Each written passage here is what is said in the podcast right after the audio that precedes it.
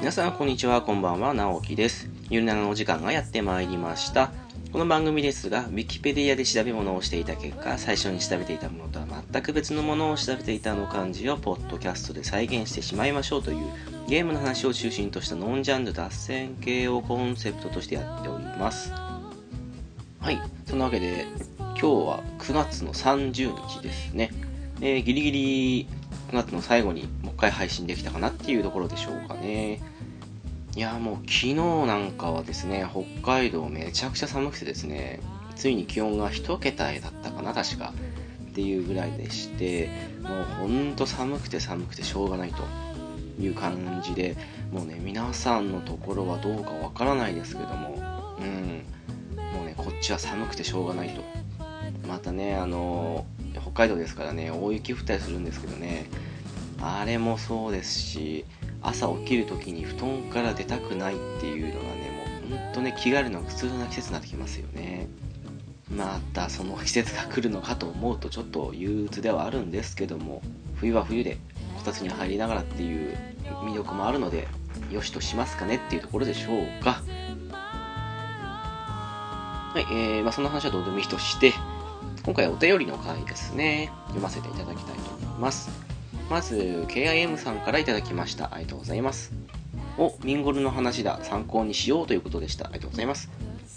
こちらレッスン16のテイタンさんがいらっしゃった回ですねいやーもうね私何もわからない状態で買ってちょっとキャラを作った後ぐらいに即収録って形だったんですけども改めてですねその時テイタンさんがおっしゃってた意味はなんとなくこんな感じかなぐらいの感じで聞いてたんですけども改めてね話し終えた後に聞き直すとあこういうこと言ってたんだって感じで分かったりしてもうね KIM さんのみならず私もすごく参考になった話っていうところですかねそういうところをねうまくゲストさん呼んでお話しできるっていうのが素人ポッドキャストの強みかなと思っておりますのではいというわけでね KIM さんにも参考になったのでしたら幸いかなとこんな感じでございますというわけで KIM さんありがとうございましたお次ですねナッシュさんからいただきましたありがとうございますゆるななのミンゴル会を拝聴テイタンさんのミンゴル講座が面白かった私のミンゴル歴は PS ビータ版が最後にプレイしたミンゴルです PS4 版ミンゴルを最近購入しましたドラクエ10の合間にミンゴルをプレイしたいと思いますプロゴルファー猿の下りは世代なので面白かったですということでしたありがとうございますやっぱりみんな何かしらのミンゴルやってるもんなんですね私なんかもうちょろっとやったのかしたら完全に今回が初めてだったんで新鮮な気持ちでしたけどもうんでも1の時もそうですけど結構驚異的な売り上げを記録しましたもんね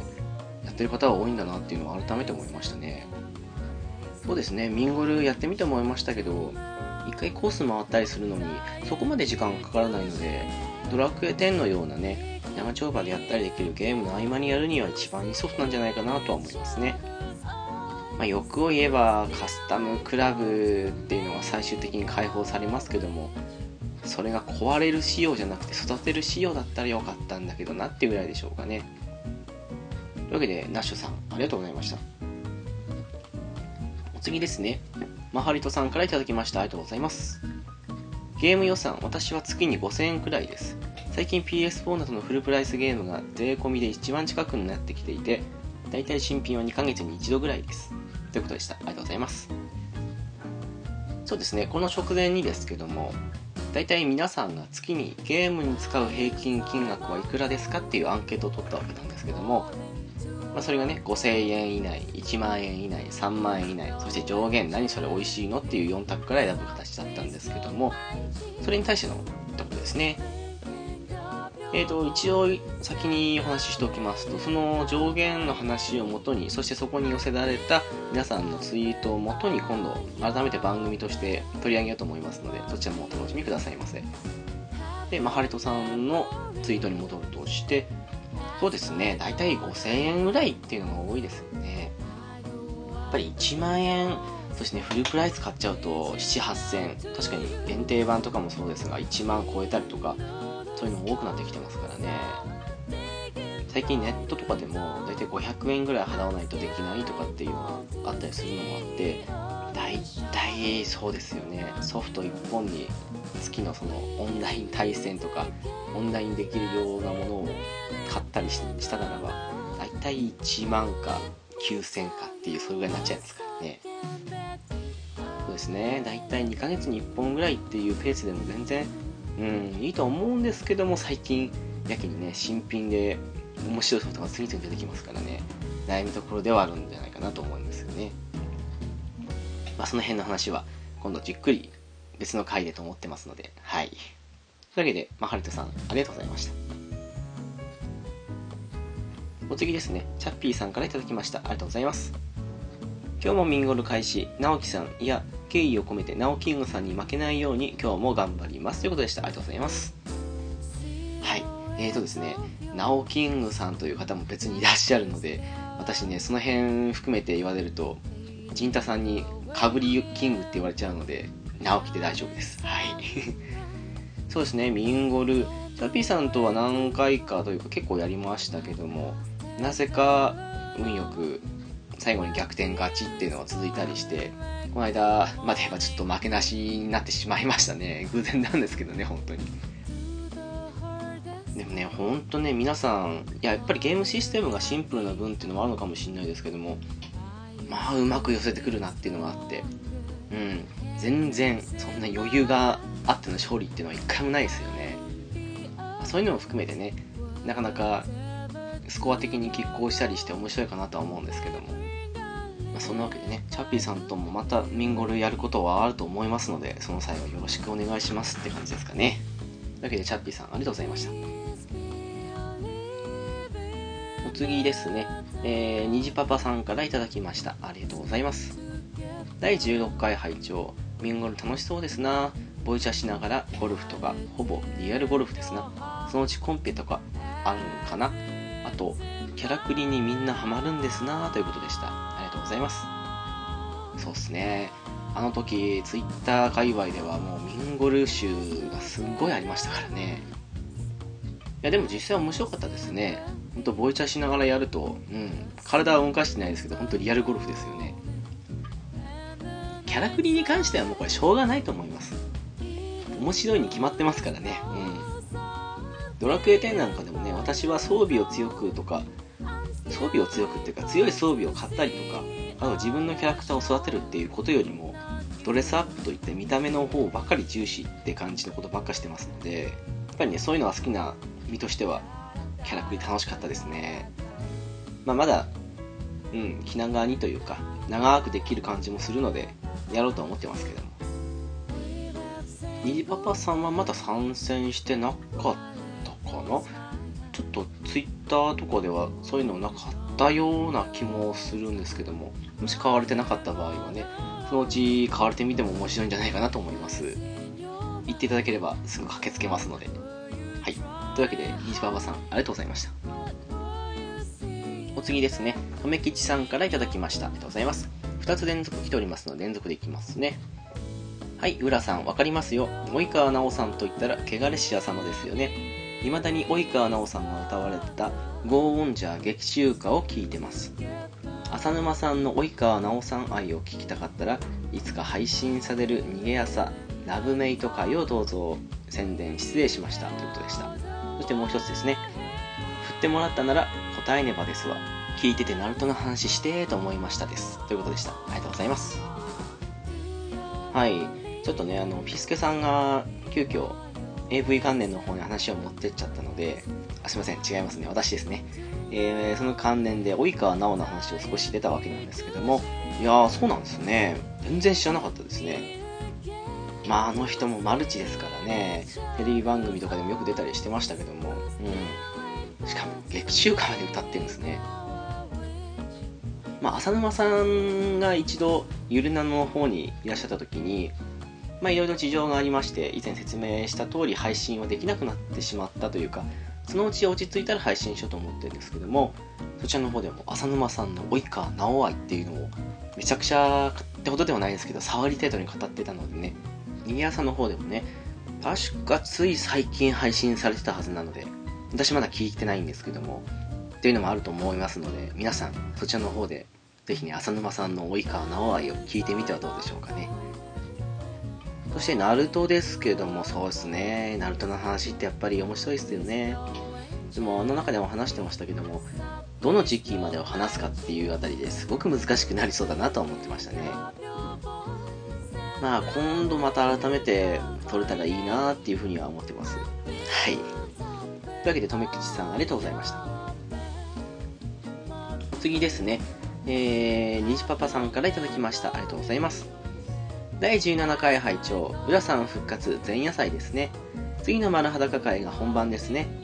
ブリーチ途中で買うのやめちゃったな後半の主人公の影の薄さがということでしたありがとうございますはいえー、前夜祭ってことですけどもちょっと本格的なね浦さん祭りになるまではもう1ヶ月ぐらいかかるそうですけどもまあ楽しみに待っていただけたらなって感じでしょうかブリーチはねまあうーん途中までは良かったんですけどね仕方ないですね漫画っていうのも商売ですからねあくまでその面白さだけに追求して書いてたのはどこまでになったのかっていうのはこの漫画にもあることですからねなかなか難しいところではありますけどもうんまあとか言いながらね結局最後まで読んじゃったわけなんですけども まあ結構きついかなとは思うんですけども虹パパさんも一度ねもう立ち読みとかでもいいんで最後まで読んでみてもよーどうなんですかね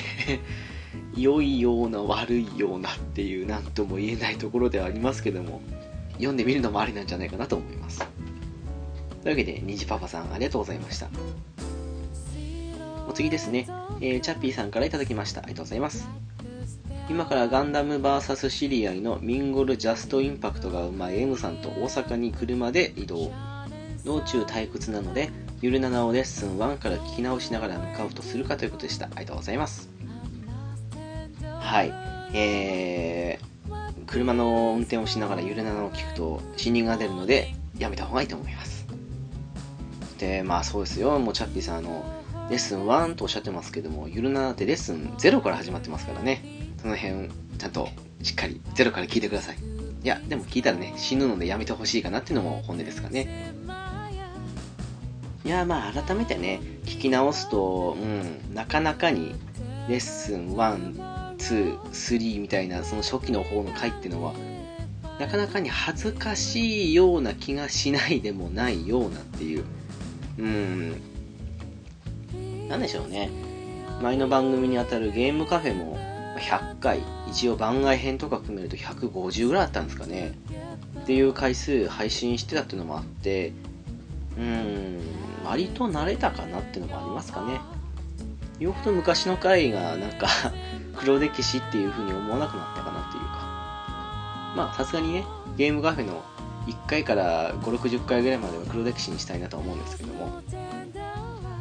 まあそのうんほどほどに聞いていただけたらなって感じでしょうかはいというわけでチャッピーさんありがとうございました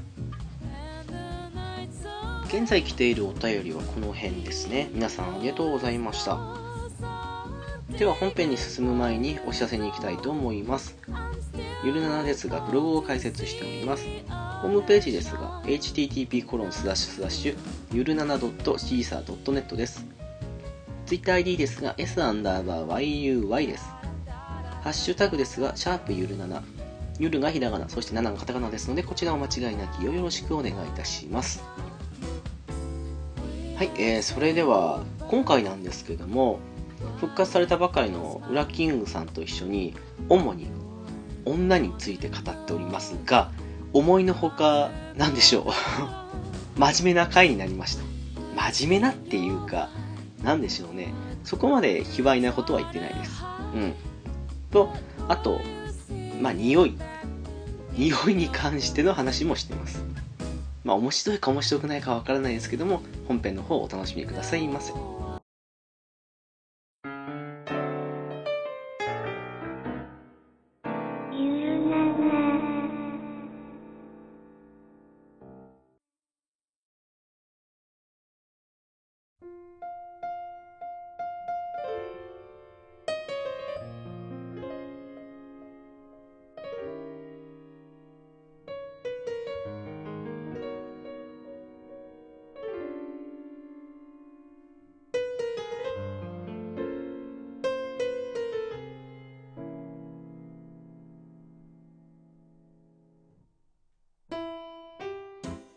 あ、はい、どうも、直樹です。ブラキングでございます。はーい。あれですね、なんか、二人でやるのも久しぶりですね。お久しぶりですね、この二人会。え えね。何気に、ゆるななだと初ですかね。そうですね、17では初ですね。そうですよね。うん。意外とピスケさんと私の二人会はそこそこあったりはしたんですけども。ほら、もうそもそもの僕の出演回数の 差が、ね、そもそものあれがありますから。ねえまあ今後多分すごい勢いで上がっていくんだろうなというふうに勝手に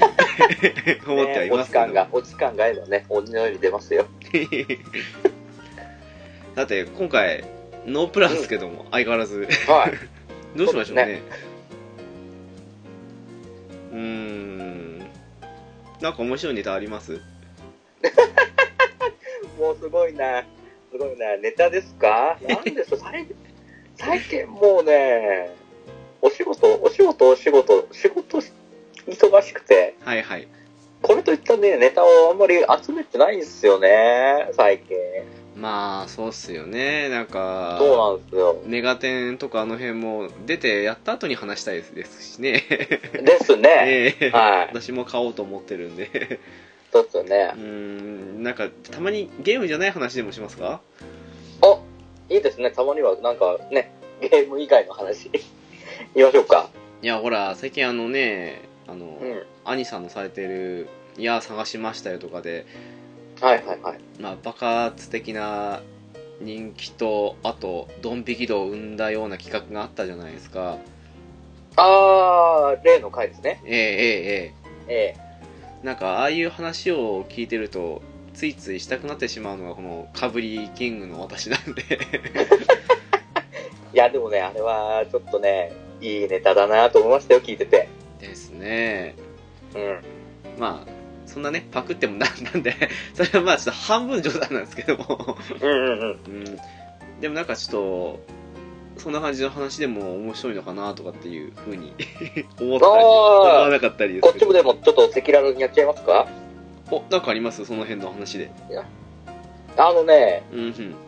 まあ、向こうはやっぱりその、ね、ラブメイトということで、ああ単純にただ好きな、あれじゃないですか。ま好あきなお方をはいはい発表する回。はいはいはいまあ、こっちはちょっとね、ちょっとひねったやってみようかなと思いまして。まあなんせね今の勝手なね思いつきから始まってますからね そうですよ。ノー プランから始まってますからね何の打ち合わせもクソもないですからね。ねえねえもう本当そうですよねそうそう。開始12分でもう押してましたからねそうで すよ。ね。もうさらっと配給しますって言われて、はーいって言って、やつまあ毎度のことっていうで感すじなんでね。すけども、ねえ、そんな感じですからねうん。だたやっぱ、好きな同性、同性っていうか、はいはいはいね、まあ具体的な芸能人でもいいですし、あーなんか、この、性格っていうか雰囲気的なこういう人好きだよね、的なのもいいと思うんです。ああ個人名じゃなくてざっくばらんにっていうかもそうそうそうそう。ーんはいはいはいそうっすね、まあう一番ね、個人名で言った方が分かりやすいとは思うんですけど、んまあそれもまあそうなんですけどねうんね、この雰囲気的なところも言いたいっていう部分あると思うんで、わかりますはいね、確かにね話せればなって思いますよ。私ほらあのえっ、とゲームカフェの割と終わりの方で、はい。丸裸会をさせられたじゃないですかさせられたってなんか外の言い方。強いられた感がすごい強いですけど。いやちょっと結構強いられているんだ感はありましたよね いや、強いられているんこだれはもうね、MC としてのね、やらなければいけない通過儀礼の一つなんで、あれは。まあそうですねねとか言いながら思いっきりもう終わり際っていうまあね、と結果的には結そ果的うですねにはそうでしたけどねねまあそんなことでその時にほらあんまりピンと出てこないっていうか、うんうんうん。まあほんわかとこんなみたいな感じの濁したわけじゃないですけど実際そんな感じだったのもあったんで今回はね、はいはいはいより一層はっきり言っていけたらなっていうふうにリあーベンジ的な気そうね分でねね、具体的にうん詰めていければと思うんですよね。って感じですよねうんうんうんうん。そうっすねどうですか浦さんその辺ってどう、どういう、どういう、どういう感じで、ね、話していけばいいかも、 全然定まってないんで、うんまあその辺は勘というかねね。なんか好きなまあこれまで生きてきた中って言ったらさあれですけどもはい。すごくあこの人いいなみたいな感じのっていましたその芸能人で名前挙げるのもそうですけどなんかそんなんじゃなくて雰囲気とかっていう意味でもそうですけどえーっとね、なんだろうな。え、もう今、そうだな。今、最近、最新どころで言うのが一番わかりやすい日あれだと思うんですけど、はいはいはい今、今もっぱら、もっぱら、この子好きだなっていうのは、はいえーっと、吉岡里帆さんです。ああはいはいはいはい。わかりますわそれは、うん、大好きです。 あのー、どうだな。まあもちろんね、ドラマにもたくさん出られてますし、うんね、演技も悪くはないと思うんですけど、僕も、あの、濁りほのかの CM で、え ーやられましたね。はいはいはいこれね、見られた方はね、僕の言わんとしてることはすごくわかると思うんですけど、うんあのーあのワイシャツ、ブラウスはずるいっす。わかりますあれはずるい。あんな先生いたら全員漏れなく惚れるわっていう。ああそう先生問題ありますよねそのそうですよ担任の先生にっていう、まあ大体女の子の方がマセって多いのかもしれないですけどうんうんうん。うーんいやだってー最わかります金はね、やっぱね、彼女が一押しっすね、僕の中で。彼女確か書道家になろうとしたところから転身でしたっけあ、そうなんすね。確かそんなことをテレビかなんかで見た気がするんですよねあ、じゃあもう書道の腕前は、うん深い人なんですねなんかそういう知的な部分っていうのも魅力の一つかもしれないですよねあーですね。うんなるほどねあー、いいなうん最近って言うと最、まあ、一応最近かな、うんあの名前合ってたかな石川蓮さんで合ってますっはいはいはい、合ってます、合ってまけですよね彼女うん結構好きで、あのピンとこない方に説明しちゃうとあのちょっと前にビリギャル流行ったじゃないですかす。はいはいはい。あれの本の方の表紙飾った子なんですよね、そうですね。はい。うん。うんまあ、あの時は髪染めてましたけど今黒になってっていうかあの辺とかでね、もう、うん、最初にビリギャルの表紙、あれ読んだんですけど、あの時も、おーっと思ったんですけども、最近の中で言うなら、うん、結構、あ可愛いんじゃないかなというふうには思いますね。あー、可愛らしいですよねう。うんん、うんなんか、あの、髪の色が違うって、くるっていうか、その血が変えてきたっていう、そのギャップもいいかなっていう。あー、そう。まあ最初のね、第一印象がもうあのビリギャルの表紙のあの、うん金髪だったんでね、ええそっからね、映画を一段落した後のね、黒髪にしてうん、そうなんですよね。の、その、ギャップですよね。振り幅の大きさが。かなっていう。うん、いいと思いますよ。ね、バラエバラエティーにも結構ね、ちょいちょい出られてますし。そうですね、なんかちたほら見かけるようになりましたよね。ね、う。うんん。このまいまいです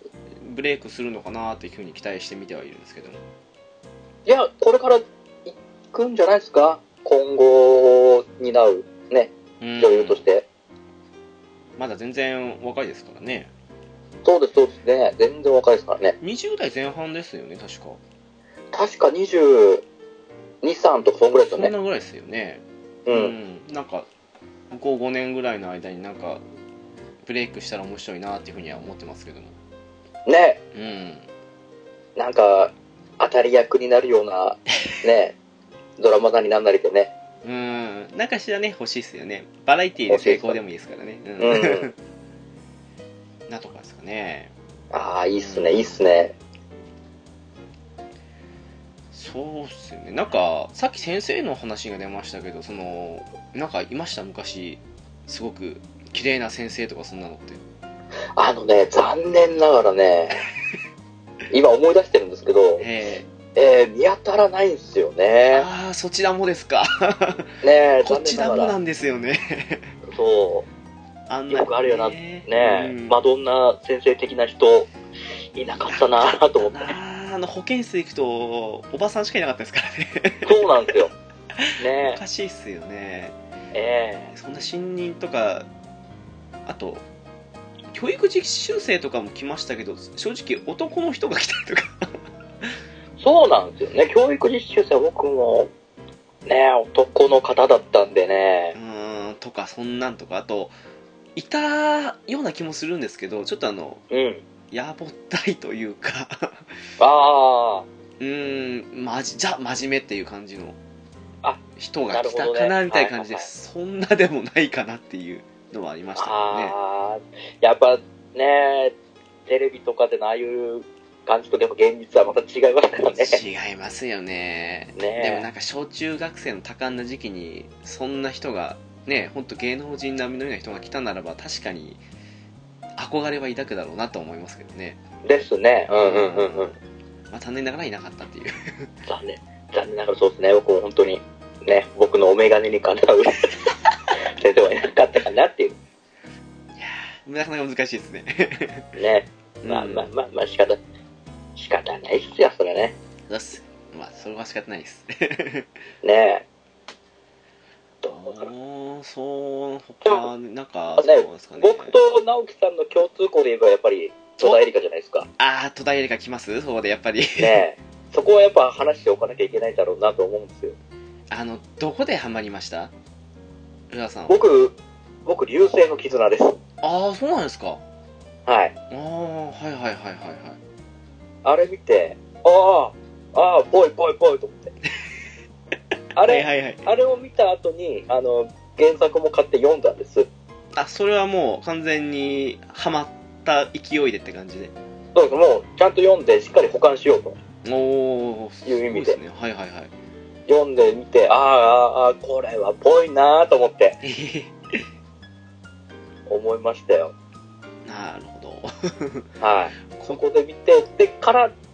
そのちょっと後ぐらいにまた、ライアーゲームで、はいはいはいさらに、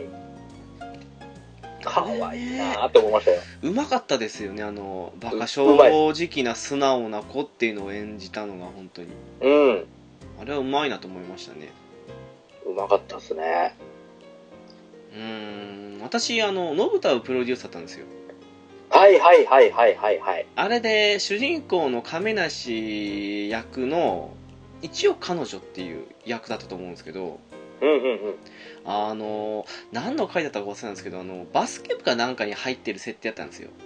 はいはいはいはい。であのバスケ部特有のあのラフな格好にポニーテールだったかなおー。のを見た時になんだこの子と思いましたね あー。あー、なるほど。いいですね。めちゃくちゃ可愛いなとうん。あのちょっと細めででポニーテールの子に弱いんですよあー、ちょっとあの、華奢な感じええね。えうんうんうんうん。えええいやーあそこでドハマりでしたねあー、なるほどまあ。ぶっちゃけ堀北も好きなんですけども、うんちょっとね、あっちの方がインパクトがでかかったかなっていうあより直樹さんの中では、がっつり心をつかまれたんですね。そうですねうん、うんうんうん。まああとは同じようにダイヤゲームとか最ですよ近、ほら、はいはいあのー、コードボール出てるじゃないですか。ああはいはいはいはい俺、あの、あの戸田さんは正直ちょっとね、もう、いろんな疲れが出てるなって思っちゃったんですよ。ああそっかなるほどねやっぱ、もちろん、やっぱそのね、芸歴が長いっていうのもあると思うんですけど、 そうですねもうなんだかんだ長いですよねもう、ね、スタートは本当に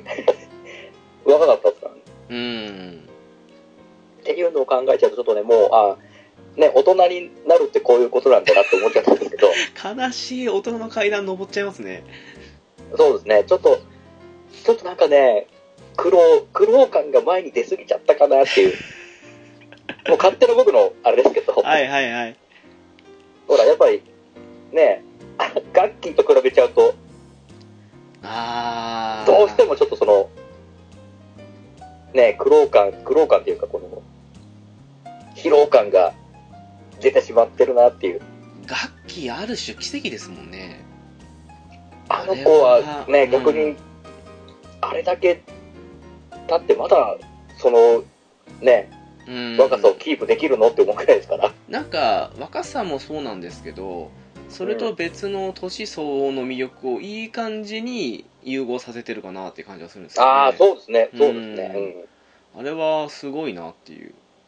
あれは、まあ、まあ成功例って言ったらあれかもしれないですけど、うんまあなかなかねあの劣化っていう風な響きを使っていいか難しいところですけどもそれはありますからね、そう。それを見てちょっとね、あ、年の流れを感じてしまったんですよね。あの戸田さんを見て。ああでも年の流れって言ったら長澤さんもそれ感じますね、ああ、はいはいはいはい、はい。割とい。早い段階から そうですね、割と早かったですね。割と早かったなっていううん。うんだから、あれでしょ、ドラゴン桜とかあの辺はまだ全然良かったでしょ。ああそうですねそれこそね楽器も出てましたけどねあの時ねう。うんんそうあなんのです辺よはまだ全然若々しいし、可愛らしい感じを全開に出したんですもんね。うんなんかね思いますよねその辺はうん。あーまああの辺はだと今だとガッキーが抜けてるかなって感じはしますねそうですね、頭一つ抜けた感じはしますね。うんうんですうねん。うん。まあ、決してね、残他の二人が負けてるってわけではないんですけど、うんただ、ねなんかいい感じのキープ度っていう意味で言うならまあガッキーかなっていうところですかねそうですね、うんもう好感度は相変わらずキープしてますから、すごいっすよねあれねね、すごいと思いますよう。んそうっすね戸田恵梨香もそうですねうん、うんあとその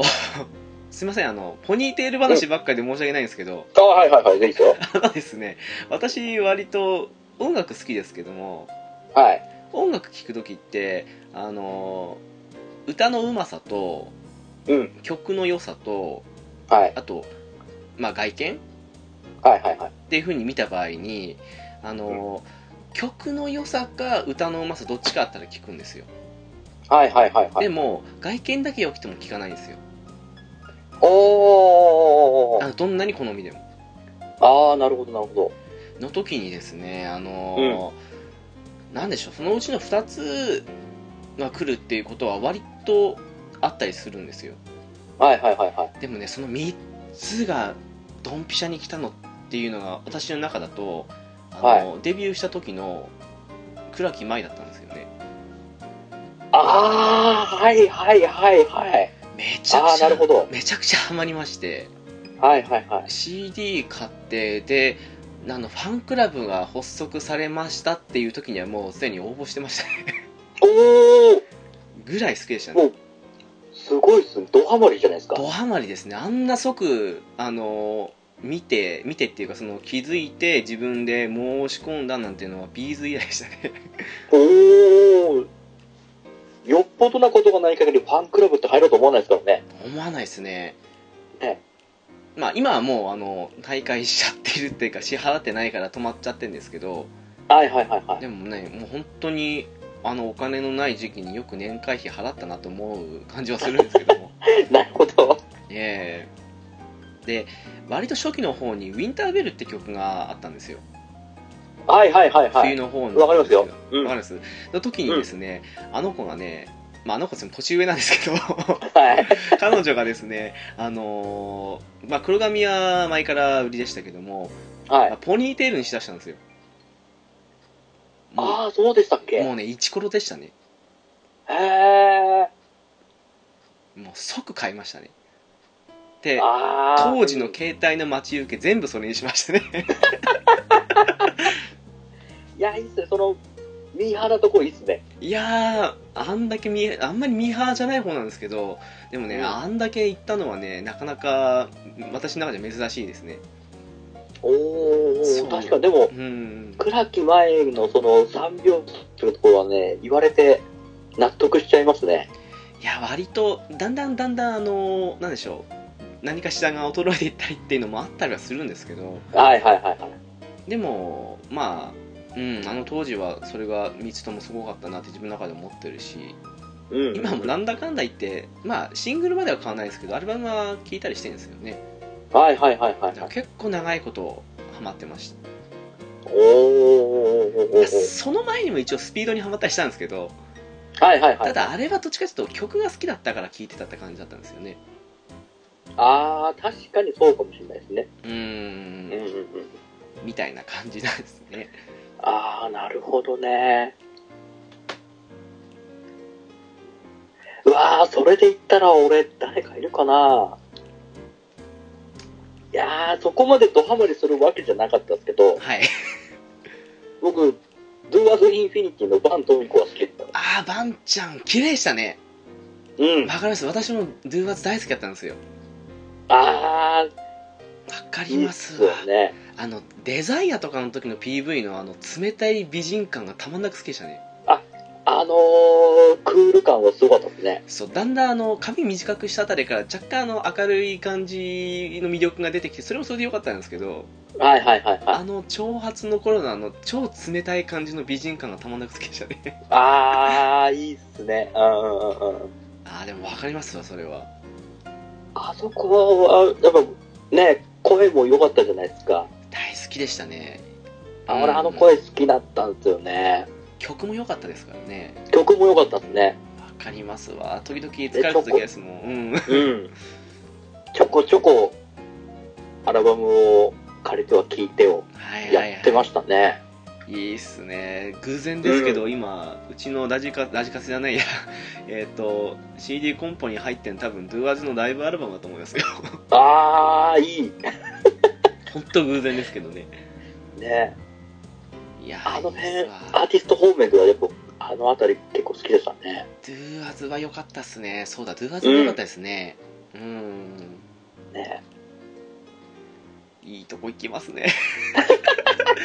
ドンピシャで来ながらびっくりしましたわ、今ちょっと。意外、意外と、ね、この僕と直樹さんの曲って意外とあるんですよね。意外とあったりするんですよね。ね。この辺の好みの、好みの話が結構ね、割と合うんですよね。いやー、ドゥアーズはわかりますわ、本当に。うん。えー、いいっすね、確かに。うん。よかったなぁと思って。確かにねうんね。そうっすねでも今言われてでも気づきましたね確かにうんうん意外と出てこないもんですけどね ねなん、か意外とパッと出てこないですけど、やっぱり、人の意見聞くと、はぁーってなりますよね。うんですね、うん。そうですねルーアーズはなんで今出てこなかったかって感じですねね。あーあとすっごいピンポイントですけどはいはい。あのえーっとあれ「テイルズ・オブ・シンフォニア」の主題歌にも使われてましたけどあの、はいはいはいはい。スターリーヘブンズだ。デイフタトゥモローの。うん。あの時ぐらいのミソノは好きで した。あの時ぐあーらいの。まだ、まだ、妹だとあんまりバラしてない時でもないですよね。そうっすね。うん。あの、まだ、うん、そう、あの頃はまだ好きでしたね。あー、まあ分からなくはないですよ。あの頃もね。そう、あの子供頃、なら。あの頃は好きでした。ええ声も結構好きだったんですけどね。あー、はいはいはい。そうですね。悪くないですね。あの頃は、あの、割と、あの、さっきの奥田き舞とかより若干、下がる部分もありながらも、比較的三拍子的に好きだったかなっていうのはありました。はいはいはいはいはい。あの頃は。 あの頃は。あの頃は。であのね、その後すぐに崩壊しましたけど。 そうですね、いろいろ崩壊しましたね。まあ、あの頃ですね、まさに。まあね、あれも、あれもわかります。うーん、とか、あとなんかあるかな。ど逆、逆に今ね、具体的な芸能人関係で言ってますけどなんなんかこう、性格とか、ああ、はいはいはい。そっち方面で話しますか性格、先にさっき浦さんに言っちゃったんで、今度私から行くとして。お、はいはいはい。そうっすね、性格、うーん、あの、うるさいとかじゃなくて、うん。元気な子とかですかね。あの、うるさいタイプのいるじゃないですか。はいはいはとい。かではなくて、うん、そんなタイプの明るい方かなっていう、そういうああ、なるこほどなとるほかど、。あとはそうですね、比較的細かい点に気づくけど、細かすぎないことかですかね。それ、そのさじ加減結構難しいですね。難しいですね、これが。ねなか人なによってその、またラインも変わるじゃないですか。そうなんですよ。細かいと細かすぎるのラインって。あのーまあ、割り勘とかの時に、はいはい、 1はい。円単位まで気にするとちょっと細かいって思うんですけど、あー、それはちょっと、あれですね。うん。うーんなんか私結構100円ぐらいだったら気にせずいいよって言っちゃうタイプなんですけどうんうんうん。まあそれぐらいの大雑把ありながらちょっとあの醤油取ろうとした時にスッとくれるぐらいのこうあの気遣いがあったらいいかなみたいなあー、言わんとすることはわかる ぞ。この微そう妙なね本当に、さりげないところでのね、そうなんですよねワンアクションって全然違いますから。そうなんですよねうん。わかるわ。 みたいなとかね そんなそ感、うじあでんすまよね、あんまそれをね、本気でがむしくやられるとちょっとまた、それは違うってなるんですけど、たまにいますからねはい取ってあげたわそうそうそよみたいな感じの もうなんか、あざといあざとい感じでね、サラダ取り分けるわ、みたいな感じの、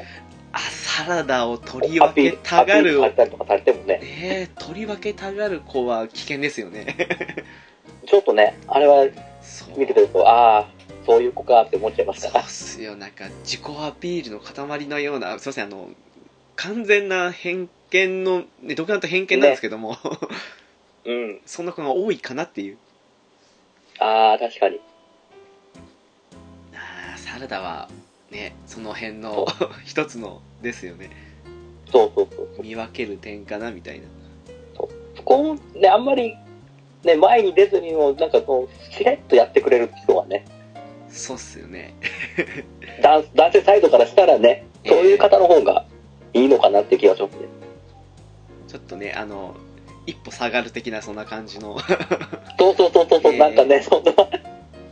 昔のあれじゃないですけど、ええねまあねうん別に関白的な感じに行きたいわけじゃないんですけどこっちはでもなんかそうそう、みたいなそんなね あまり、あまりこう、前に、前に、まあいいんですけど、ね、それはそれで、はいはいはいね、そこ、その辺がね、ありますから。そうっすよ その辺のああー、微妙なさじ加減が難しいですよねこれは、これは本当にね、個人差が大いにあるんで、正解これっていうのは言えないですけど、まあなかなかパーフェクト自分の中のパーフェクトなんて、まあ、まず無理っていうかもうそれ自体がもう自分の中のわがままみたいなもんですからねまあまあ、そもう、それはね、もう自分のエゴの塊ですからそうっね。すよアムロこにのエゴだ移動よはねそれはって言われちゃいますからねうんう。んなかなか難しいですよね。わかりますわ。まあ、8割7割ぐらいあったら後のそのちょっとって思う部分も魅力の一つと考えて割り切れるかなってとこはあるんですけどねまあそうですね、その辺は、マイナスをプラスで補えられれば、いいかなと思うんですよね。意外と難しかったりいたとしてもうまくいかなかったりっていう 難しいところそでうすかそらうねうそんう。難しいところですよね。うん。うんだから我々は未だに独身なのかもしれませんまあね、それは、こっちも何とも言え ない。なるほどね。じゃあ、僕行きますか。はいはいこれね、なん、なんだろうなあの、少し、少しおお天然が入ってる方の方がああはいはいはいいいかなと思うんですよ。行き過ぎない程度にあの、それが四六日、お天然が続っちゃうと、うん疲れちゃうんですけど、わかりますあの、自分はちゃんとしてるっていうふうに自分で思いながらも、ふと出る、そのお天然、お天然のところはいはいがいいかな。その、不意に、不意に出た天然っていうか、ドジっ子ともちょっと違う感じですよねきっと同時ともまたちょっと違うかなと思うんですけど、まあ、ドジもわ嫌いじゃないですけど、なんかちょっとたまにえっと思うようなことを言ったりしたりする感じのギャップって感じですかねだから、まあ、わかりやすく言うと、まあ、男のあれになっちゃうんですけど、こう、学校で居眠りしてて、はい つい起きて、ああ、お母さんみたいな感じの、わか第り一ま声すで行っちゃうみたいな、そういう感じ。はいはいはいめちゃくちゃ燃えますねそれはうん、ああ、こいつ、こいつってなりますよね。はい そうかがねそうかだから、なんだろうね、そこまでふわふわされちゃうとまたあれなんですけど、まあ不思議ちゃんは大変ですからね結構うんあの、ふ不思議不思議すぎると話が通じなくなるんで、ねえ それ、それ嫌なんですよ。あれすごいっすよね話してるはずなのに会話が噛み合ってないっていう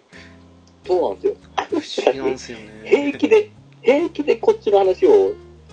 完全に腰を折りに来るんで、ええなるとね、やっぱね、建設的な会話って大事だと思うんです。そう思います あのね、正直疲れますよ。くもう話をどんどんどんどんなんか違う方向に持っていかれると。いやーあの意外と会社に一人はいるんですよねあそうのなんですなぜ重度軽度はありますけど、なぜかいますようんまあ、不思議なモンスはね、多分あれを計算でちょっと加えていくとぶりっ子になるのかもしれないですねそうなんですよ。それをう、ん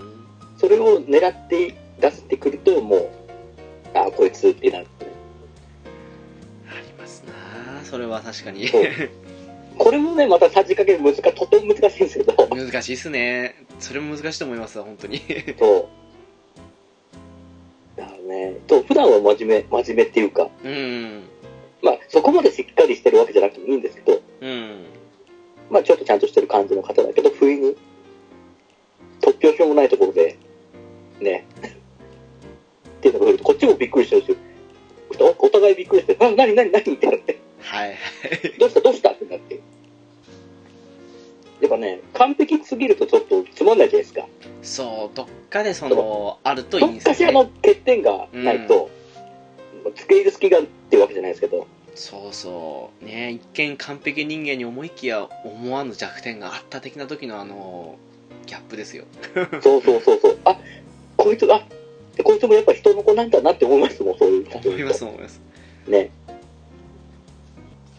やっぱりあれでしょうねその辺をちゃんとバランスよく計算した上でそしてイラストとかをまあそういうなんていうんですかね可愛らしくとか綺麗な感じに描いてるのが多いからアニメのキャラっていうのは人気あるんでしょうねああ、そうですね、その辺はみんなのね、理想を偶像化してますからね、アニメのキャラクターとか漫画のキャラクターってね、うんやっぱそうなのかなというふうに思いますねうん、理想の形の一つだと思いますからね。うん だからまあね、某、某彼もハマる気持ちはわかるんですよ。あそうなんですねまああそこまでハマるとちょっと、ね、こっちはちょっと身をひ引いてしまうんですけど、ああどうしてもそのなんでしょうね可愛いとかって思ってもペットが可愛い的な感じぐらいの可愛さにしか感じられないあー私は多分で、そのこうんの愛眼的なところに、あうん意図、愛くるしいの方に行っちゃうのね。そうですねどうしてもうんフィルター通しちゃうんですよねうんうんうんうん。まあ人それぞれですからねそれはまあね、まあ、そうですよね。あとなんすかあとなんか、もう、うんなんかあるかな逆に、僕、うん。はいはいあどうぞどうぞあ、ちょっとあどうぞどうぞ 僕、あれ、僕の前の丸裸会の時に言ったっけな僕、あの、その、見た目のディテールをちょっと細かく話したじゃないですか。あはいはいはい好きなタイプを。ありましたねあれもうちょっと詰めてみますかおっとはいどうぞ ちょっと待ってくださいで僕は基本的に、えっと、手がちっちゃい、ね、に越したことはないんですよ。はいはいはいはいなあね、具体的に言うとね、その相手の頭の上にこっちがこう顎を乗っけられるぐらい、頭一つ小さいぐらい。定位置的に収まりたいところです理ね。想ですよ。理想ですよ、これは。はいはい。だけどもう越したことはないですけど、 なそのぐらいなるほどの、ね。うん。だからその、そのぐらいの差だと、もう嫌でも上目遣いをしてくれるわけじゃないですか。あはいはいはい。それ、それがたまらんのですよ。上目遣いってそうですね。あもれなくね、うん。 3割増しぐらいにはなるじゃないですか。そうっすね。確かに。ねうんう。ん。私の中のポニーテールが5割増しになるのと同じですね。 そうそうそうそうそうそうそう。わかりますわ。があるんで、まあね、まあね、本当に、小さいに越したことはないかなっていう。か小さいかうん、うん。意外となんどれぐらいだろうな高校生ぐらいまでははいはい。若干平均より高めぐらいとかってだからうんと今どれぐらいか分かんないですけど少なくとも我々の時はだいたい155156ぐらいが67ぐらいかなが多分女子の平均身長だったとは思ってるんですけどうんうんうんうん。大体160か1612ぐらいっていう微妙なあたりぐらいのちょっと高めでで比較的スレンダータイプでポニーテールだと1コロって感じのとこはあったんですけどおーおーおーおー最近ねあの浦さんさっきのそのじゃないですけども低めの子もいいかなっていうのはおーだからそのあれですよあのキャラメイクできるゲームなんかやった時とかもはいはい。いつもそれぐらいのその平均より少し高めぐらいの感じの子とかを作ったりしてたのが最近割と低めも作るかなみたいな感じになってきたこの微妙な変化お何があったかわかんないです、ねえどのような心境の変化があったのか。何があったんですかねわかんないですけどもねみたいなねそんなところははい出てきてますね、えやっぱ、ねえこっちとしてはやっぱり守りたくなるような女性がいいわけじゃないですか。ああそれはありますねっていうのを具現化した時にやっぱりその自分よりまあ背が大きいとか、背が大きいと僕ちょっとあれなんですよねああそうですねまあ相当うんいないとは思いますけど、あとなんですよねうん華奢とかがたいがいいとかっていうのもまあちょっと申し訳ないけどもその好みの面で言うんだったら出てきちゃうかなっていうのはありますねそうそうそううんそれはありますよねなんか顔だけよっていうのとかありますからねうんうん男と男としてはやっぱりね守れねえかんと思うんですうん女子のことはね魅力の一つですね確かにそのそう雰囲気っていうかうん うんまあもちろんいいいいんですよこっちが守られてもいいっちゃいいんですけどはいねそういうそういう気持ちになる時もあるありはするんですけどはいやっぱそこになっちゃうとちょっと引け目を感じてしまうんでそうなるからにあーちょっとあの自分の中のちょっとちっぽけなプライドがそれを許さない的なそうはいはいはい引け目を感じそれはちょっと違う違うだろうと思っちゃうんではいでそれで奮起して頑張ればいいって話なんですけどもしそうなった場合はねいやーなかなかねその男っていうのはねあのしょうもないって感じのプライドやら何やらがしがらみがあったりしますからねまあね本当に旗から木はねそんなバカバカしいのを捨てちゃえばいいじゃんってプライドですけどねやっぱありますから譲れないものってあるからダメなんですよねそれがある種自分のアイデンティティなんですよねそうそうそうそうありますわねあるんでねどうしたじゃあ逆に逆に嫌いな嫌いな方向でいきますけどーあーそれさっきね思ったんですよ嫌いな方向行きますかと思ったんですよねうんまあ、嫌いかっていうか外見的にあんまり好みじゃないかなとかそんな感じとかですよねきっと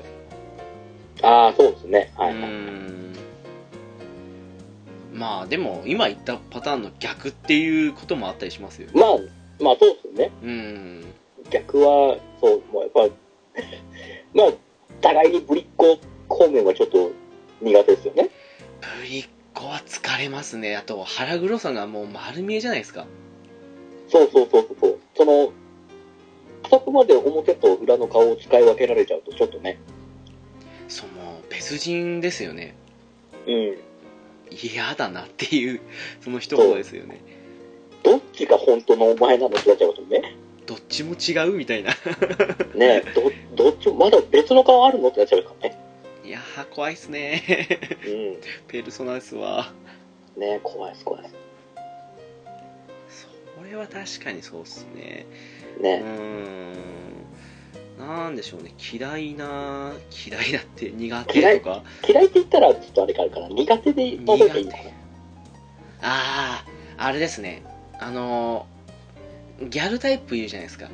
はいはいはい。あの私結構あの白ギャルタイプは好きだったりするんですよはあはあはあはあ。まあもちろん中身的にそこそこ見た目よりもまともじゃんっていう前提ですけどうん、うん。でも黒ギャルに関してはもう全面的に無理ですねああ、あれはダメですか。ダメですね多分あの合わないと思いますその合わないしムカつくと思いますきっとそうイライラするだろうなそれはどんなに性格が良くてもダメですかあ性格がいいっていうのだったら友達にはなれると思いますけどでもああ、どう見て友も達にはあなるの対象として見れないと思います恋愛対象としてはああ、なるほどね。なんで根本的に色白が好きなんでああ、はいはいはいはい。あそう いう、まあ、それ以前になんかちょっとあのなんでしょうねあの一時のあのおギャルのせいもあってあまり清潔感のあるイメージがないんですよああ、まあ確かにそれはそうですね。うーんなぜわざわざ肌を焼くっていう あの、まあまあね。し あの死度至上主義っていうとなんかまるであの差別用語になっちゃうんでなんかみたいな感じに聞こえてあれなんですけどうん。うんいや別にあれですよその一応フォロー入れとくと別にあの黒人の方が嫌いとか言ってるわけじゃないですよまあそこも、そういうあれじゃないですそういうあれじゃないです違いますからね。あの、うん日本人でっていうことですから ねそうそうそうそうう。んそこは一応言っときます はいですね。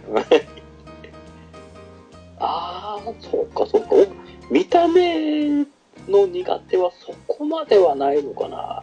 あまあそうまあそうっすねそういう人もやっぱいますあよね ん、あんまし、これといって、見た目的に合うとはなんだろうなそこまではないかなあの、細かいこと言うと、僕、ピアス開けてる子あんまり嫌なんですよ。あ耳以外あ耳でもですか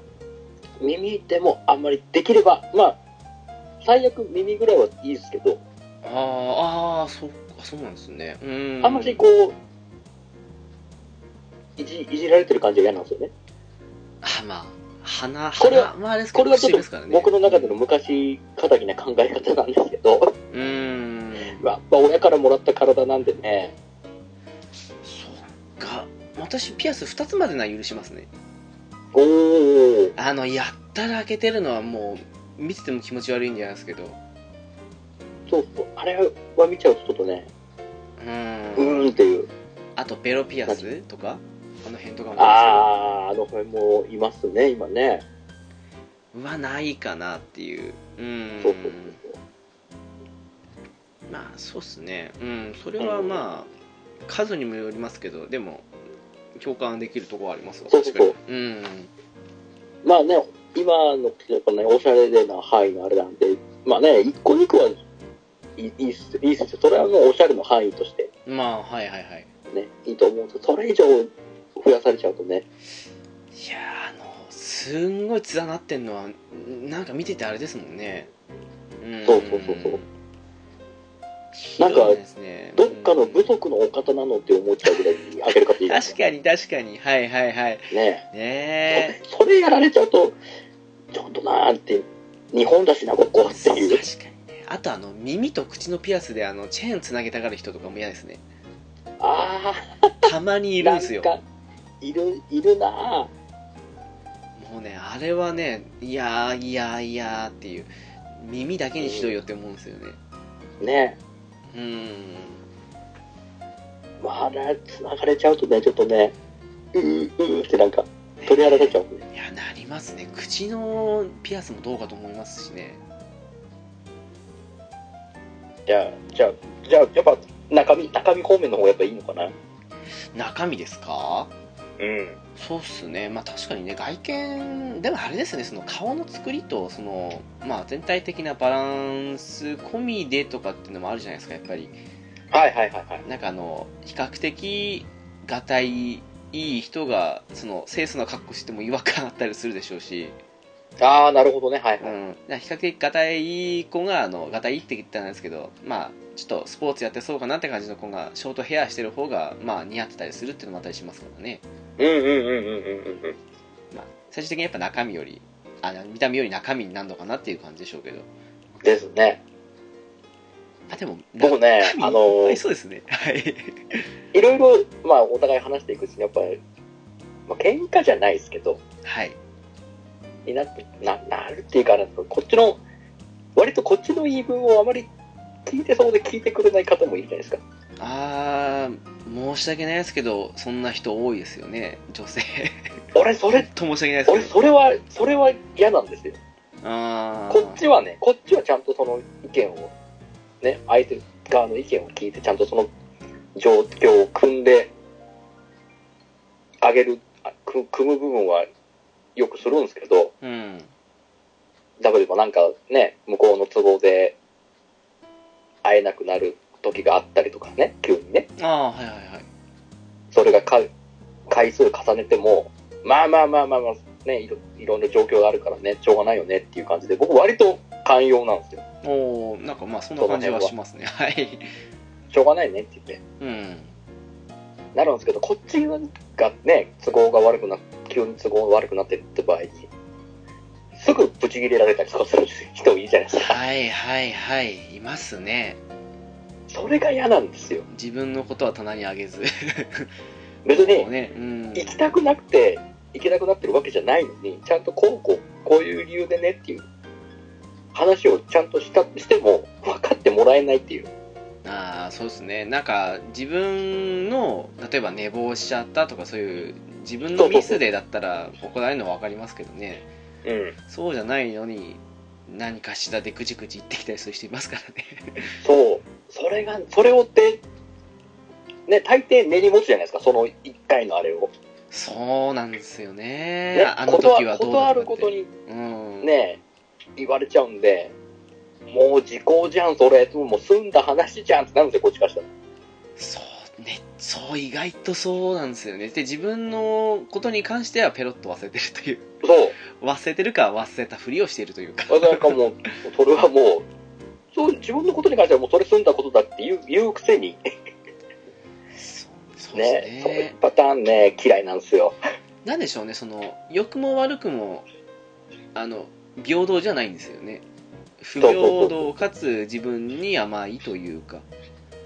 まあ女性のみならずですねやっぱその辺はあのまあね、それはうんね、男性にもあることだと思うんですけど、自分に甘くて他人に厳しいって言いますからねそう、そうそうそう。やっぱそういうのってやっぱ、思い入れだと思うんですよ、互いの。そうですね確かにうんそれ、それがね、片方だけに偏っちゃうと俺もうダメなんですよね。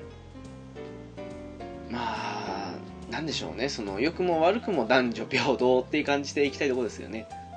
まあね、そこはちゃんと互いを思いやって、その辺も補い合いあってが理想ですね。うんそうそれは確かにそうですねね。なんでしょうねよっぽどあの外見的にとかその辺が好みでわがまま聞き放題だよっていうまあある意味ド M ド M とも違うのかなっていう男の人だとそれでも我慢して付き合うのかもしれないですけどまあちょっとうんやりたく、なまあそうですね付き合いたくはないって感じですよねね、それは、それはちょっとちょっとね、その、なんだろうな、疲れを感じてしまうんで、わかりそまれ、すそれを感じたらちょっともう危ないなと思うんですよね。だってねなん疲れてまで付き合いたくないっていうのありますからねそう。ありますなんでこっちこんなに気使わなきゃいけないんだってなったらもうおしまいですからね。うんな毎回ねあのそうそうそんな風にななんていうんですかねその疲れないことばかりと限られるのはもちろん分かってますけど毎回疲れないったらやってられないですからね、そう。それがね、状態化しちゃうともう、ダメですね。アウトですねうん。それはありますなうんそう確かにまあ、僕の経験上ではやっぱね、そういう方が多かったん です。分かってくれないっていう方が。残念ながらそういう方は一定数いますよねね。うんなんでね、そこは、だから割と、なんだろうな、最近、年齢方面で言うと、はい下、下すぎると、あんまちょっと嫌だなって思っちゃうようになっちゃいましたね。まあ、それがあ偏見なんですすけど、はいはいはいその辺の大人の事情も分かってくれるぐらいの、ある程度の年齢の方じゃないとっていう。あーそういえばその年齢的な好みってどうでしたあのー比較的私狭かったんですよあはあはあはあの基本的に年上がダメっていうかあんまりそういう対象に見れなくて、うんうんうん。せいぜい1個かギリで2個ぐらいっていうぐらい狭いんですよ私あ、割と同年代そうっす近辺ねじゃないとっていう。ああ、はあは下も23までかなって4まあ5まで来るともう変わってきちゃうかなっていうのもあって比較的狭い方なんですけどあ。はあはあはあはあもちろんその今の浦さんの下すぎてっていうわけじゃないですけどもうん。まあ逆にね下すぎてもその妙にその昔のことっていうかその好きなことで話が合うとかっていうんだったら例外はもちろんあるんですけどうんうんうん。ただ、一般的に考えると大体うん狭いというか同じぐらいの方が比較的話題とかもそうですけど話しやすいかなっていうところありままあすね、、まあまあ確かに同年代ならね、同年代の、やっぱ、合う話の共通項が多いんで、ですねうん。だからまあ下はちょっと下でもいいですけど上に関しては割とうんはっきりもう34離れるともうお姉さん感覚になっちゃうんですよねああ、ああ、ああ、なるほどね。対象で見れないっていうああ、ああ、いうとこはあるかなっていうまあもちろんそれも例外はあると思うんですけどもうんうんう。ん僕もね、昔は下、割と下でもよかったんですけど、上はそうでもなかったんですよね。ああはいはいはい僕も行って、行って3つ、4つ上ぐらいまでが、ギリかなっていうぐらいだったんですけど、うーん最近は別に全然、上でも気にならなくなってきましたね。あーまあ人的に会えばっていうかそうそうそうそうう。ん、まあ、そこ大事ですよね逆に、世代が離れてると知らないこと知れるかなっていうあれになってきたんで、ああそっかそういう魅力自分の知らない、確かにありますそうそうそうそう、ん知らないことを教えてくる。逆に、向こうの知らないことも教えられるのかなっていう。確かにねそういう面も含めて性格的に合うか合わないかが第一条件かもしれないですねうんうんうんうんうんうん。確かにそうですねあくまで理想の話で言うとって感じですもんねですね。うんううんん確かにそうですね実際会うと違ってたりしますもんねううんん。そうなんですよね。また違う部分はあると思いますけど。確かにそうっすわうーん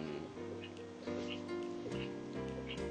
確かにねね。うーんでも逆にあれですよねあの上じゃないとダメとか下じゃないとダメっていう人もやっぱりいたりするもんですよねそれは、まあ、下に、じゃないとダメっていう人に対しては、やっぱりこの、パワーバランス的に自分が上に立ちたい人が多いんでしょうね。でしょうねあと優位単に純に若い方がいいとかそんなあれなのかもしれないですけどもうんうん。やっぱり上の方がいいっていうのはリードしてもらいたいタイプなんでしょうねきっとまあ、そうでしょうね。うんこう、相手が能動的に動いていく。自分はそれを受動で受ける感じの方が多いんでしょうね。末っ子タイプに多いんですかねああ、そうかもしんないですね。くしくも私長男なんで おー、じゃあもう完全に能動じゃないですか。うーん浦さん次男でしたっけどうっすよ。ですよね僕は割と、だから、どっちでもいいっちゃどっちでもいいんですよ。僕も引っ張ってもいいですし、うん向こうにひ、まあ、引っ張られてっていうわけじゃないですけど、はいはいはいただそれをお、おのおののあれが、担当会があっていいと思ってるので、ああそうっすね毎回何もこう思ってわけじゃないですよねうん、これはありそれを互いに受け入れられれば、その、相手の行きたいところに俺もついていく、俺の行きたいところに向こうもついていく、受けてくれるみたいな。かっこいいそ、それが、互いに共有ができればそうっすねうんいいのかなっていうのは。まあ収まるところは結局合うか合わないかから始まりますから、まあ、まあね、まずはその自分に合うか、それはもう、ももちろんですよねこれはう外せないですから、これは無視するわけにはいかないですからうね、ん長く付き合う上で。っていう風になると結局その嫌いなタイプに戻ってしまうとそういうのがうんうまく合わないっていう方になってきちゃいますよねやっぱりまあまあまあ、そうですね、やっぱそこの不一致だよね、性格の不一致なところは、大大きいですねあの怒ってもらって当たり前っていう人が割と好きじゃないんですよあれね、まあその、ね、その相手方が、やっぱその、ずっとそういう感じでやってこられたら、やっぱそれが当たり前になっちゃうんでしょうけど、でしょうけどねうんあのね、それはやっぱダメですよね。いやなんかあの男の方がどったらっていう意見もあるとは思うしそれもあながち全部が間違いってわけじゃないとは思うんですけどはいはい。でもなんでしょうねその、まあ、大体割り勘ぐらいの感じででなんかちょっと特別なイベントとかあった時とかはご馳走するとかの方がいいかなっていうふうに思う価値観が自分の中にはありますあー、変な、その方が変な気遣いもしないですかそうなんですよね変に、そうなんだようん、うん増長したりとかもしないと思うんで仮にうん無限に金があったとしてもらね。あのもうこれある意味ケチに思われるかもしれないですけどもまあ割り勘にしようかなっていうこの方がいいかなっていううん。まあ、それが、ね、お互い対等な立場でっていううんのもあると思いますからね。まあ、仮にねそのものすごく貧乏な子でであの、うん毎回行くの大変だとかなんかどったらっていう時だったらもしかしたら気持ち的にっていう時はあるかもしれないですけどまあまあ、そうあいう時はね、うんもちろんもちろん。基本的にはっていう感じですかねうんうんうん。あの辺も最初の取り決めじゃないですけどあるじゃないですかそのあうんそうね、その辺はやっぱ、最初でのうちにはっきりさせた方が、そう後々面倒事が起こらないですね。そう最初にそれは決めておかないと後々大変なことになりますからね確かに、その、やっぱその問題はね、大事ですよね。最初のうちに決めるっていうのは。そうなんですよ私最初のうちに決める中で真っ先に浮かぶのはその割り勘問題なんですよねああ、はいはいはいはいはい。なんかお金関連であれこれ揉めちゃうとなんかあの嫌な面ばかりお互いに見えたり見せ見せちゃったりとかってあると思うんで、うんうんうんうん。そういうのも含めてお金関連だけはちゃんとしときたいかなっていうのはありますねああ、そうですね。確かに確かに。ああ、ね、僕僕はどっちかっつうと、別に、基本おごるでもいいっちゃいいんですよ。おおはいはいはい、まあ、毎回、毎回、毎回じゃないですけど、うん、やっぱでも、でもそれが、やっぱ当たり前にされるのはちょっとあれですね。ああまあそうですよねうんそう。だから別に、それを、なんか、ね、別の形で返してくれとかそういうわけじゃないですけど、うん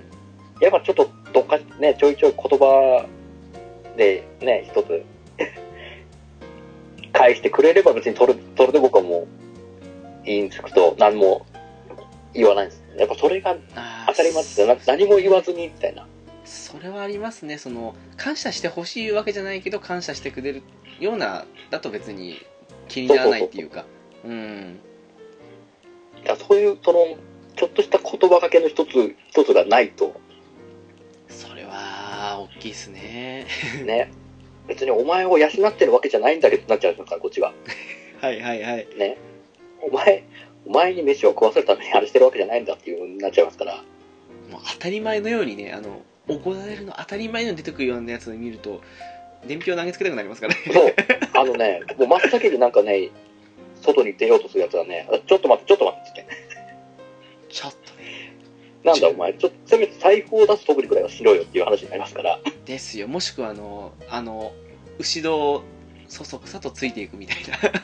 なねえ、そそうれ。はねさしさをちょっと見せてほしいかなっていうそう。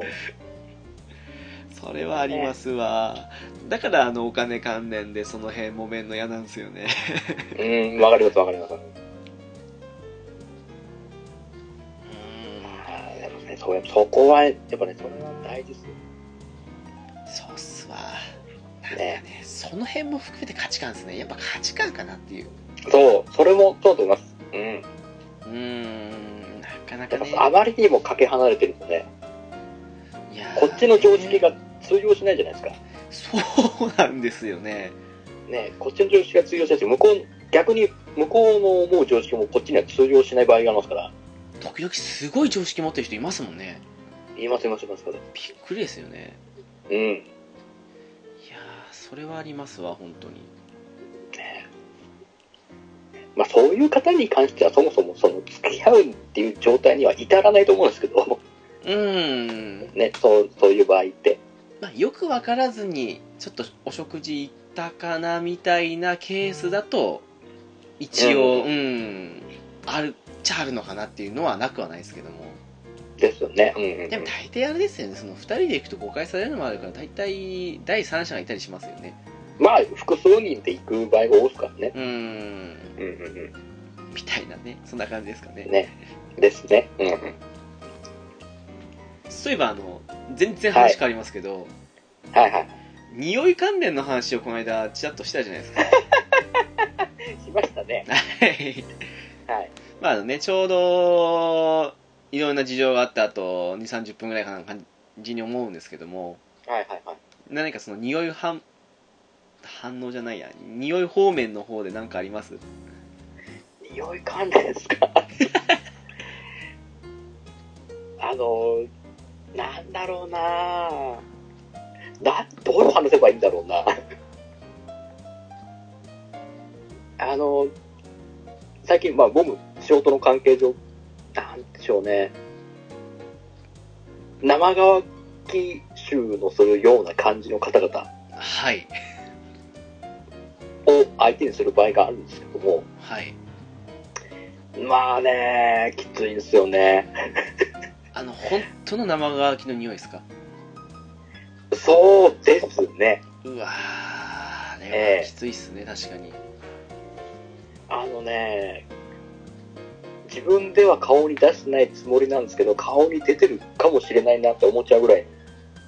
ああはいはいはいはいうはわっいてなっちゃうんですよね。うーんまああ出てないと思うんですけど、顔には。一瞬、うっていう、こう、ためができちゃうんですよね。ーあれすごいっすよねあの本当にあの息が詰まるっていう表現ぴったりの状況ってありますよねうってなりますそようねそうそうそうそうそう。ありますわはうんでそういう方々、大抵、まあ、そういう感じの匂いの方って、やっぱ、残り顔を残すじゃないですか。はいはいはいはいね。その方が立ち去った後も。うーんあの残りがもう結構パンチ効いてるんですよね。なんでしょうねあの香水つけすぎと握手しすぎは妙に残りがすごいですよねああ、香水つけすぎもあれ、あれは、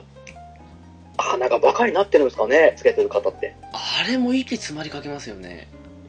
自分であんなことまでやったら俺もう、ダメだろうってなっちゃうんですよね。あの本当独断と偏見なんですけどうん。あの60過ぎてすごく着飾ったマダムとか ああ、多い。あとはあのちょっと40に差し差し掛かってで若い頃のままのファッションでいたいんだけれどもちょっとそのなんでしょういろいろ厳しい現状に気づいてる方が妙に匂いでゴリ押し仕掛けた時とかにすごいああ、ああ、ああ、ああ、ああ。ひどいかなっていう 大抵、バラ系ですよね、そういう方ってね。そうですねはいその、きつい、きつい匂い系の方って。はいなぜかそうどなんれですねだけ、どれだけ振ってんだっていうぐらい振るじゃないですか。あれ何なんですかねその衣服全部に匂いがついてないと気が済まないんですかねなんでしょうね。あれをやったらもう、鼻が徐々にダメになってくるんでしょうね。やっぱその、匂いがしてないと、な、ついてる感がしないって思っちゃうんでしょうね。はっきりとした匂いがついてないと。あーあーそうかもしれないですねだから自分で感覚で、うん、いい香りだっていう、その香りがはっきり強くしてないと納得できないんじゃないですか。そうかもしれないですねその匂いがないと自分じゃないみたいなとこあるかもしれなそいうそうですそねう。それが徐々に徐々に、最初のうちはそうでもなかったけど、徐々に徐々に量が増えてい き、で、は多分それで鼻が麻痺していくんだと思うんですよね。その匂いに対して。あーあーそっかそっか疲労してはいは量いが増えていくみたいな。そっかもう慣れ親しんじゃって馴染んでますよねそうそうそう肌にそうそうそうんあそれは確かにねあそっかだからあんなとんでもなだと思うんですよ ね。いやーなんか今すごく腑に落ちましたわうん。単純にあのそういう方ってあの着てる服の面積多いからそれで匂いがひどいのかなと思ってましたけどそっちの説の方がなんか説得力あああ、りまでしたわも、それもなくはないと思いますよ。本当に、服、服全部に余すとこなくかけてる方もいると思いますからね。うーんうんうん。あれどうなんですかねあのー私なんか結構香水好きなんですけどうん。ただあのつける時ってそのその日の気分によって変えますけど1種類なんですよはいはいはいはい。あれ1種類なんですかねあれはどうなんすかね。だから多分一種類だと思いますよや。っぱ1種類なんですかねすごい匂いですよねほら、あの、香水もその、細かく種類があるじゃないですか。なんか、王道とあれだなんだとか。ああはいはいはいあれによってまたちょっと変わるんですよね。ああそうかあーまあそそうの、ですね多分その匂いの、きつさの度合いで変わるのかわかんないんですけど、うんうんそれの何を使ってるかにもよると思うんですよ。割とその服につくと匂いがはっきりと出るようなタイプのもあると思いますし、ああはいはいはいはいはいそう、衣服につけるとより際立つみたいな。あのー結構メンズ用とレディース用じゃないですけどもはいはいはい。分かれてるようでごっちゃになってる時もまああるわけですよ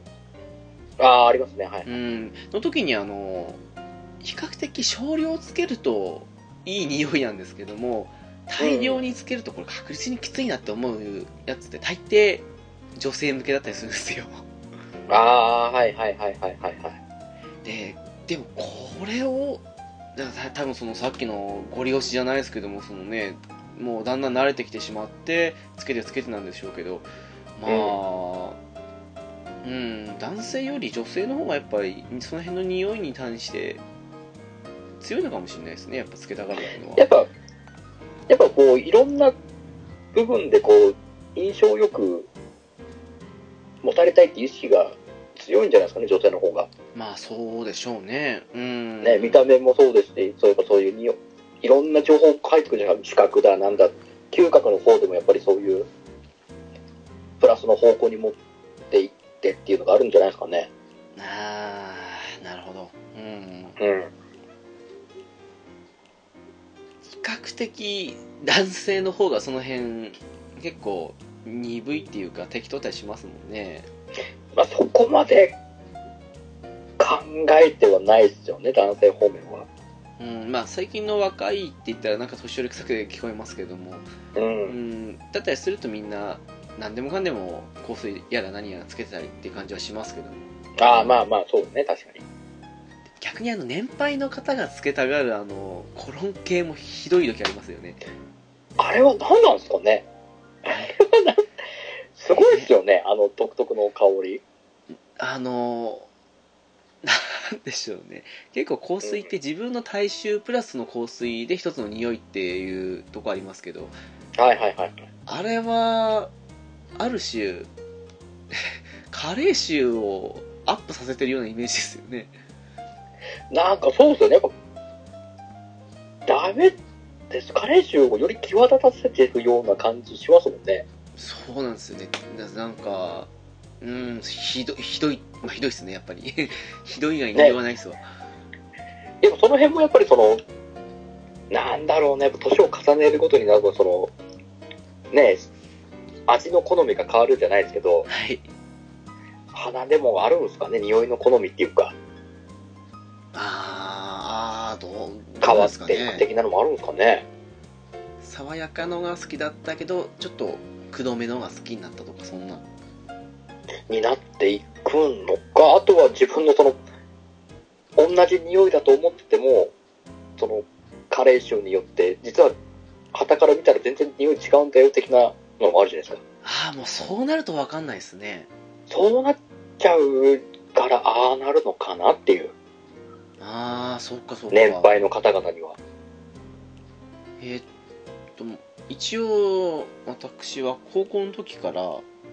いはい中3かなの時からおう今までずっと同じ香水を1個常に持ってるんですけどはいはいはいはい。でも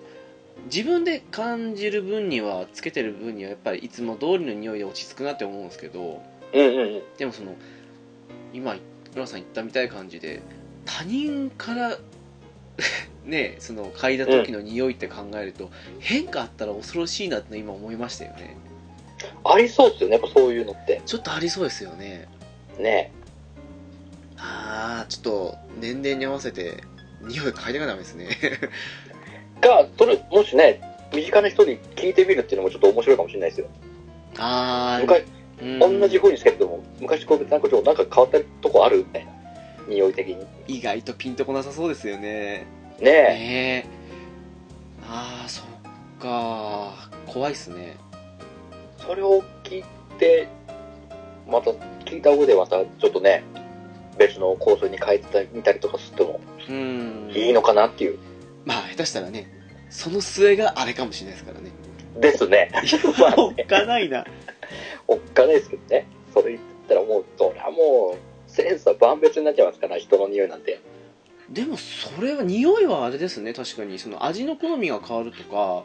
うあ。のファッションセンスが年によって落ち着いてくるっていうかその年相応になってくるかってありますけどうん。匂いって確かに変わってもおかしくないですよねそう、それがあってもいいのか。だから全然意識したことはないんで、どう変わっていくのかさっぱりわかんないですけど、いや今言われるまで全然気にもしなかったですもんねね確かにねだからえ、なんだろうな。草屋の匂いが昔は全く寄せ付けなかったけど、あーはいは生い活さんってちょっと、いいなって思っちゃう部分が出てくるのか、そういうのがわかりやすいのかな。ああそうっすね確かにうん、え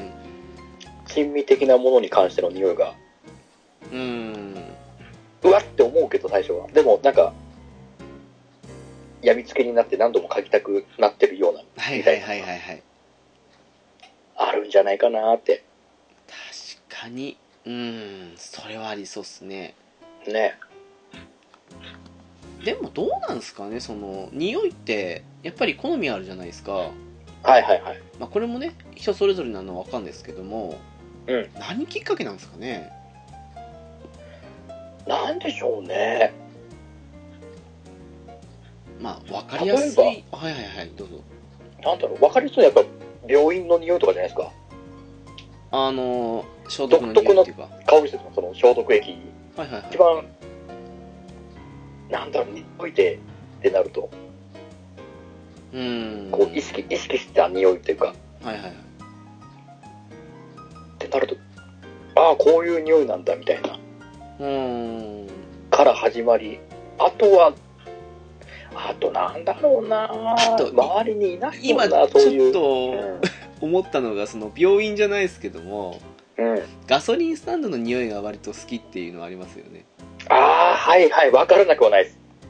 絶対にずっと変えてたらバカになるなと思うんですけどうん。 妙なハマり加減があったりしてわからなくはないですよ、それ。とかねうんうんでもだからって言って大きくなってガソリンスタンドの匂いのする香水つけるか、まあ、あるのかどうかわかんないですけどっていうかって言ったらえそんなことはないですからねうん。それはまた違いますもんうね。んどこで、どこでね、意識したそのか。僕、個人で今あの、パン屋の匂い超好きなんですよ。ああそうなんですねうんあの、あの、いや、独特のあの香り。それでも食欲そそるとかじゃなくてですかまあ、食欲そそるのもある、匂い自体がそもそも多分好きですね。ああなるほどあの感じ、ああ、なんかいいつまでも入れるって思いますし、ああ、そうだ、もう一個あるわ、僕、生魚だ。大好きなんだ、生魚の匂い。あの海の匂いですかあの、生臭い感じ。あえー、そうなんですか好きっす。うわ、くっせーと思いながらも。私逆にダメっいいなすとわそれはこれもう、当作の食の好みの問題ですけど、うーん生魚系は、だからもう、魚屋とか行くと、一日中入れますね。うわマジっすかうん。私どうしてもあのー実家の前のあのー腐った魚とか捨ててあった生臭さを思い出しててもういやダメですねああ、そう思い出があるとね。もう思い出補正ですよねやっぱりねうん。うーんまあさっきのね我々はいなかったですけどはい。あの憧れの美人先生の香りとかそういうのが後々うんうんうんうねん気になるって人もいるかもしれないですけどねああ、でもそれも、多くにあると思いますけど。あの先生いつもこんな感じの匂いしてたっけなみたいなうんうんうんうんうんうん。まあ覚えてるのかもないですけどねああ、それちょっとわかるかも。その、まあ、先生じゃなくにしても、やっぱその好きになった人のああーはいはいはいはい匂いって、やっぱ、それが直結するじゃないですか、その匂いが。ああ、これ好きな人の匂いだっていう。ああそうだ匂いって意外と記憶を呼び起こしますよねそうそうそうそうそうそう。うーんまあそれもあるんじゃないか確な。かにありそうですねねだからやっぱ人によってこの匂いって、ああ、あの、あの、あの匂いみたいな感じで結構、うーん独特のね、おのおのあると思うんですよ、思い思い出っていうか。意外と無意識でそれ好きってなるかもしれないですよねそのそういう過去に思い出はあったんだけれどもみたいなうんうんうん。うーん確かにそうっすねね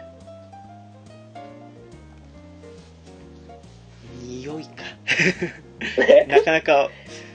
面白いテーマですけども漠然とした話題ではありますけど、匂いの話題って。そうっすねね。でもえ、ね直樹さん、ちなみにはい使ってる香水ってど、どんな感じの香りなんですかああ比較的あの爽やか系っていうかえっ、とですねうん。昔から使ってるさっき言ってたやつはセクシーボーイって使ってるんですけどほうほうほう。これキムタクは誰か使ってたのかな多分最初はいはいはいはいはい。割とあの爽やか系でしつこくないんで個人的には好きなんですけどうんとかあとそうですね意外と名前を覚えずに買ってるのもありますけどもグッズとかあの辺のもたまに買ったりしますし、おうおうおうおうおうう。ん、結構ちらほら意外とあの香水コーナーで物色するの好きなんでおうおうおうあ、あのね、テスターでね、ええそうですそうですそういでっすぱい買える。ああ、わかりますわかります。あのでも比較的あのくどくない方がいいかなっていうじゃあ、あの、甘ったるめのような感じの匂いよりかは、あーあどっちかというと、そこうですのね柑橘系のような。そうですね甘ったるい系はつけても少量、本当の少量にとどめるかなっていう、うんうんうんうんうちの弟がそっち系好きでで前はいはいにはいプレゼントでもらったんですけどもうん。まあきつくてああ、でも、わからなくはないですよ。甘ったるいあのバニラっぽい香りするんですよねはいはいはいはいはいはい。どうもあんまり好きじゃないかなっていうなんか、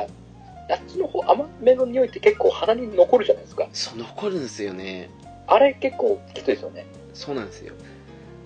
意外とああのの、うん。女の子とかが少量つけるんだったらあの割といい感じにマッチする時もその甘い系ってあるんですけどうんうんうんうでもん。自分がつける分には合わないなっていうふうに思ってはいはいはいはいはいはあい。のずっとそれを嗅いでいたくないって思うんですよねああ、それ、わかります。うみたいなところですかねん。ですよね。んあの香りをしたまま、飯食ったりすると、ああ、飯も美味しく感じねえなと思っちゃうんですよなんか違うもん食ってるって感じしますよね ね、あんまり食欲がそそられないなっていう。うんそれがあるからあんまり食べてる時に弟に近くに来てほしくないなと思った時はありましたあーあー、甘い、甘い、匂い余ったり余ったり余ったり。る余ってると思ってなんかもうほんと余ったる匂いしちゃうんであもう大変ですねその辺はあ、あれ、あれはやっぱ、つける量次第ですよね、あの辺の。えーとか。そうっすね本当にほんのり、ほのかに、ね、一振り二振り程度じゃないと。そうですねほんと軽くつける程度でもそれも意外とあの調整難しくてあの辺って少量でも結構鼻に残るんですよねそう、本当に強いですよ。本当にちょっとでも、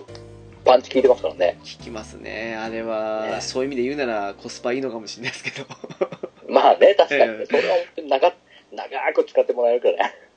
なかなか難しいとこありますけどね難しいですよね。やっぱりね値段高いからといっていい匂いじゃないのはつくづく思いますねうんうんうん、ですね、ですうね。んやっぱ柑橘系の方が比較的さっぱりしてるかなっていうあっちの方が、すっきりした感じのあれでいいいと思うんですよ。好印象だなと思うんですよね。うーんまあでも本当さっきのねそれと大衆が合わさった匂いが他人にどういう風な感じの匂いになっているのかが少し怖いですけどねね、それは、どんなね、化学変化が起きたのか、怖いですねね、怖いですね。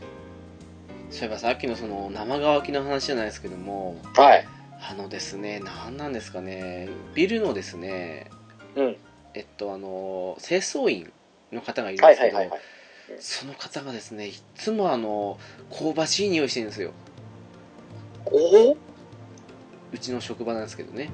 はいはいはいはい。もう本当あれ560代ですかね男の人なんですけどうん。まあすごいうんあの一発であのちょっと家なき子の方な匂いというかああ、はあはあはあはあ。出してましてうん。ちょっとあれもきついなと思うんですよねああ、それ、きついっすね。確実にお風呂に入ってないかなっていうはいはいはいはいはいはい。はいっていう人が男の人とあとな60代の女の人がいてその人もうん。若干弱いんですけどそんな感じの匂いがしてて、へ女性で珍しいなと思うんですけどえ。ね、そ、本当にね、リアルにお風呂に入れないような生活をしてる方ならわかりますけど。いやーでも仕事ねしそんな風にしててっていうか清掃員がそもそも自分の清掃しなくていいのかと思うんですけどねえ、 本末転倒な話になっちゃいますね。なっちゃうんですけどねまあそんな人がいて匂い的にはちょっと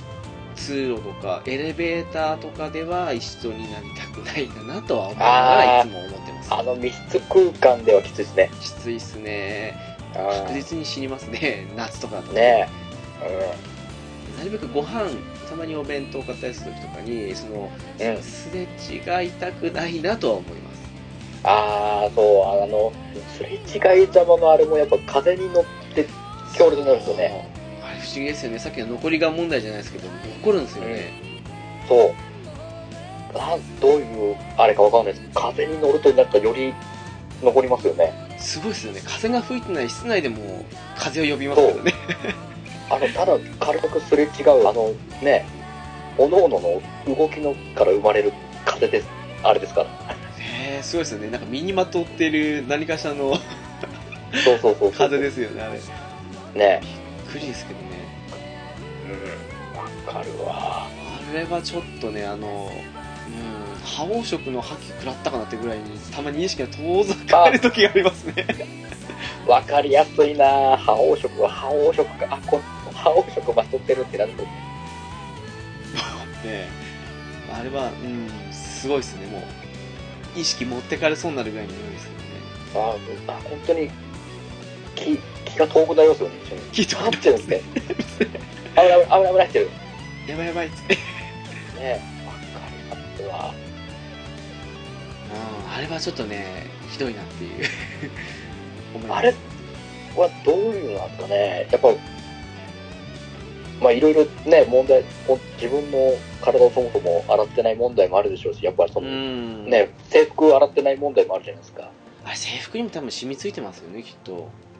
まあそんなに強烈だってことはきっともう染みついてるんでしょうね。さっきの加齢臭とはまた別にそういうタイプの人たちってみんな同じ匂いしてるなっていうのがあってはいはいはいはいはいはい。あれも多分うんやっぱりお風呂入らないことによって出てくる何かしらが原因の匂いなんでしょうねきっと老けだったまありそういうのがあるでしょうけどね、匂い成分が、ね、どんどん衣服に付着してって、それが取れなくなっていってましたね。えーちょっとねもう大型のなんでしょうあ の巨大洗濯機の中に突っ込んで洗ってあげたいなと思うぐらいですけど本体ごとね、あの、本当に、洗車じゃないですけど、あれがもうガーってやってほしいですよ ね。そう洗で車機で。でっかいあの棒でぐるぐる回したぐらいなんですけそどう。ね、あの、ローリングするブラシでね、わしゃーってやってますよね。どうしましょうね出てきた時に水真っ黒だったら多分真っ黒だと思うんですいやー、それね、引きますわ。けど ちょっとねこんなにってなると、まあうんそんな感じですねこんな感じかね。浦さんが生乾きのところで私はその何とも言えない香ばしい香りという いやー、どっちもパンチ効いてますよ。いやですねね。いやですね。恐ろしいっすわでも女性であの匂いもすごいなと思いますねあの人は本当に それすごいっすね。うん結構気にするもんですけどね女性ってやっぱそういうの敏感だと思いますよね、匂い方面も。うんやっぱ人それぞれなんだなと思ってでしょうね。うん。